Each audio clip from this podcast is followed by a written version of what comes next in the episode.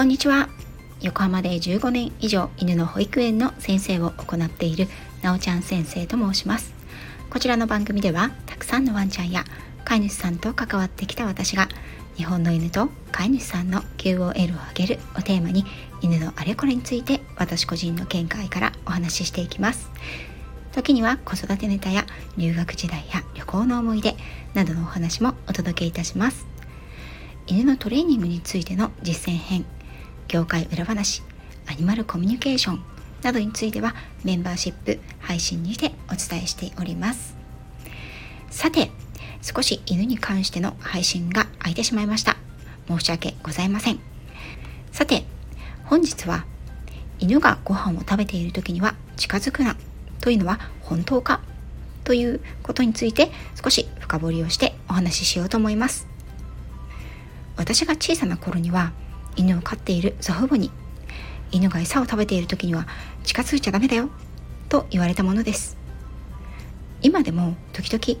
小さなお子さんがいるご家庭に出張レッスンなどに伺うと子どもたちには犬がご飯を食べている時には近づかないようにと注意しています。という飼い主さんのお声を聞くことがあります。これ皆さんも言われたことありませんでしたか？そもそも犬がご飯を食べている時に近づいてはいけない。という認識はどこから来たんでしょうか。いくつか検証例があると思います。一つは狼の群れを見ている中でその群れの中で一番地位の高い狼が飼った獲物の一番良い部分を食べることをその時にですね群れの他の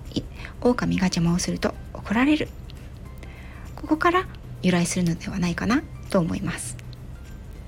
そして2番目。昔は犬は外で家の外で飼われていることも多く犬と人との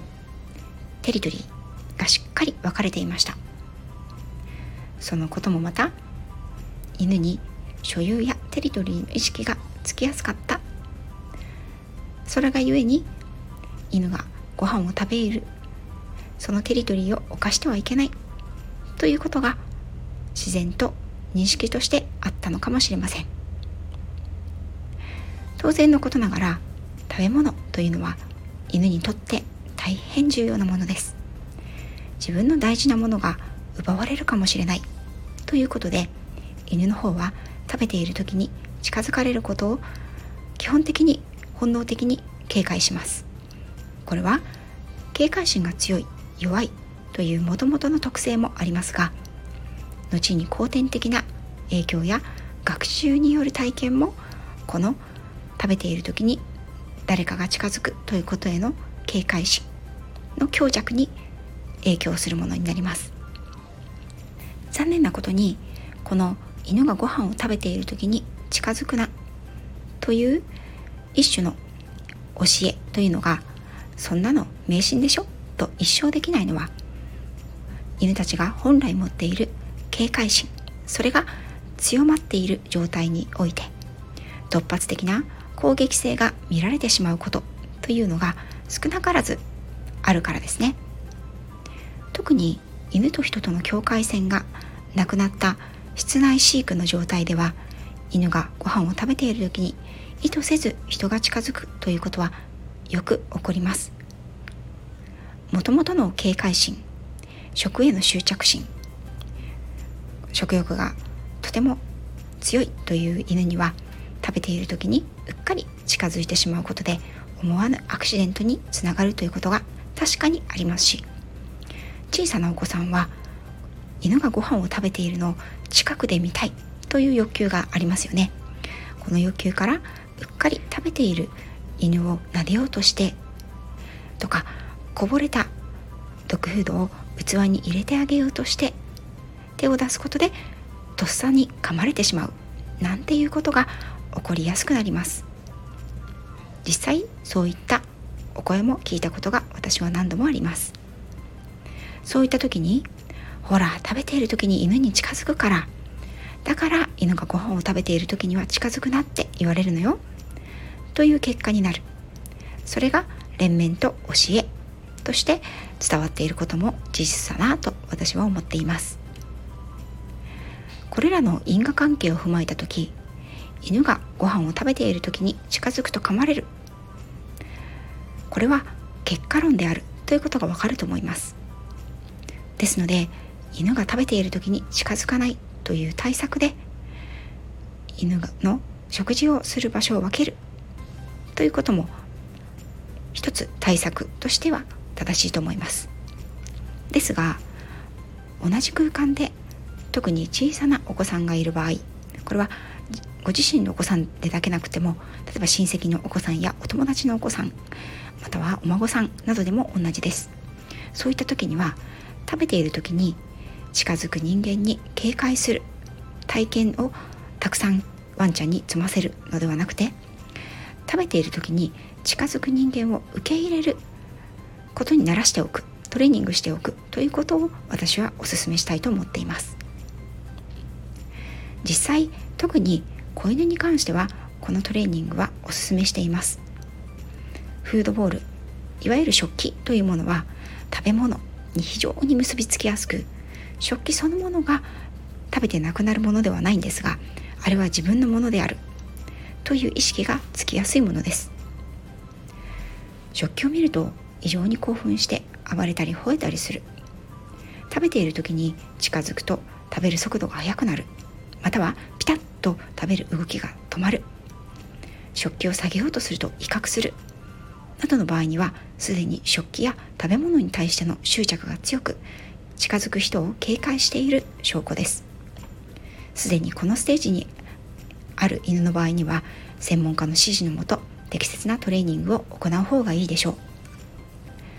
私は自分の子供が生まれる前からフードボールに対してのトレーニングを自分の犬にはしてきました。そして子供が赤ちゃんの頃は犬が食べている時は場所を分けていましたが子供が3歳ぐらいになってからは一緒にトレーニングに子供たちにですね参加をしてもらってみことがうちの愛犬はみことという名前なんですけどみことが子供同士の関係性を作れるように2人両者をですね近づけるということをしてきました。その方法をいくつかご紹介したいと思います。1フードボールを3つ以上用意して1つに少しだけご飯を入れる。2器を子供に持たせたまま犬の前に出す。3私の OK の声で手で持たれているフードボールのご飯を食べさせる。これは次第に子供自身が OK と言って手に器を持ったまま犬にご飯を食べさせるという形になっていきます。4一つ食べ終えたら次のフードボールにまた少しご飯を入れて同じように行う。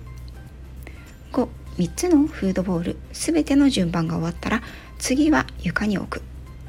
食べ終わったら同じようにフードボールを片付ける。63つのフードボールを並べてランダムにご飯を少量ずつ入れていく。こうした過程です。これでフードボールにかけられている手添えられる手フードボールを持つ手というのは食べるものを奪うものではなく食べるものを与えてくれる手であるということを犬に教えていきます。小さなお子さんはまず大人が近くでやり方を見せてあげます。本当に警戒心のない34ヶ月の小さなパピーであれば食べている時に優しく声をかけながらゆっくり撫でて触ってあげるのもいいです。そのような時でもフードボウルには少しずつご飯を入れていきます。子犬が食べている間優しく撫でてそばにいて食べ終わったら器に足していってあげます。フードボウルから顔を離さないうちにその食器の中に追加のご飯を入れてあげるということも効果的です。生食やウェットフード。ちょっとねこう濡れたような状態のご飯をあげる時には手でつまんで入れるというのが難しいのでスプーンで一さじずつすくってフードボウルに入れてあげるなどが効果的です。これらを行う場合には小さな食器ではなくて少し大きくて器の浅いお皿を使うことをお勧めします。ここで大切なのは食べている最中に犬がですね犬が食べている最中に近づいてくる手というのは泥棒をする自分の食べ物を奪う警戒すべき手であるということではなくて追加のご飯を与えてくれるありがたいものなんだということを犬にしっかりと覚えてもらうということです。これは食べている時に近づく人間の手を噛まないためのトレーニングであり噛まれないための予防策でもあります。食事中に意識的にも無意識的にも近づく人に対して犬が余計な警戒心を抱かないためのトレーニング。ということになります。ただしすでに警戒心を抱いてしまっている犬や保護犬フードアグレッシブがある犬の場合にはむやみには行わずさらに細かい段階をプロと一緒にトレーニングを行ってください。いかがでしたか？我が家のみことさんは小さい時から食べている最中に食器におかわりを追加したり撫でられたり近くで覗き込まれたりあサプリメントやお薬を入れ忘れたと途中で食器を引き上げられたりすることに慣れています。それに対して何ら不満を述べることではなくまた新しく何か入れてくれるんだよねという期待の眼差しを向けてきます。これはほんの小さな頃からの経験の積み重ねが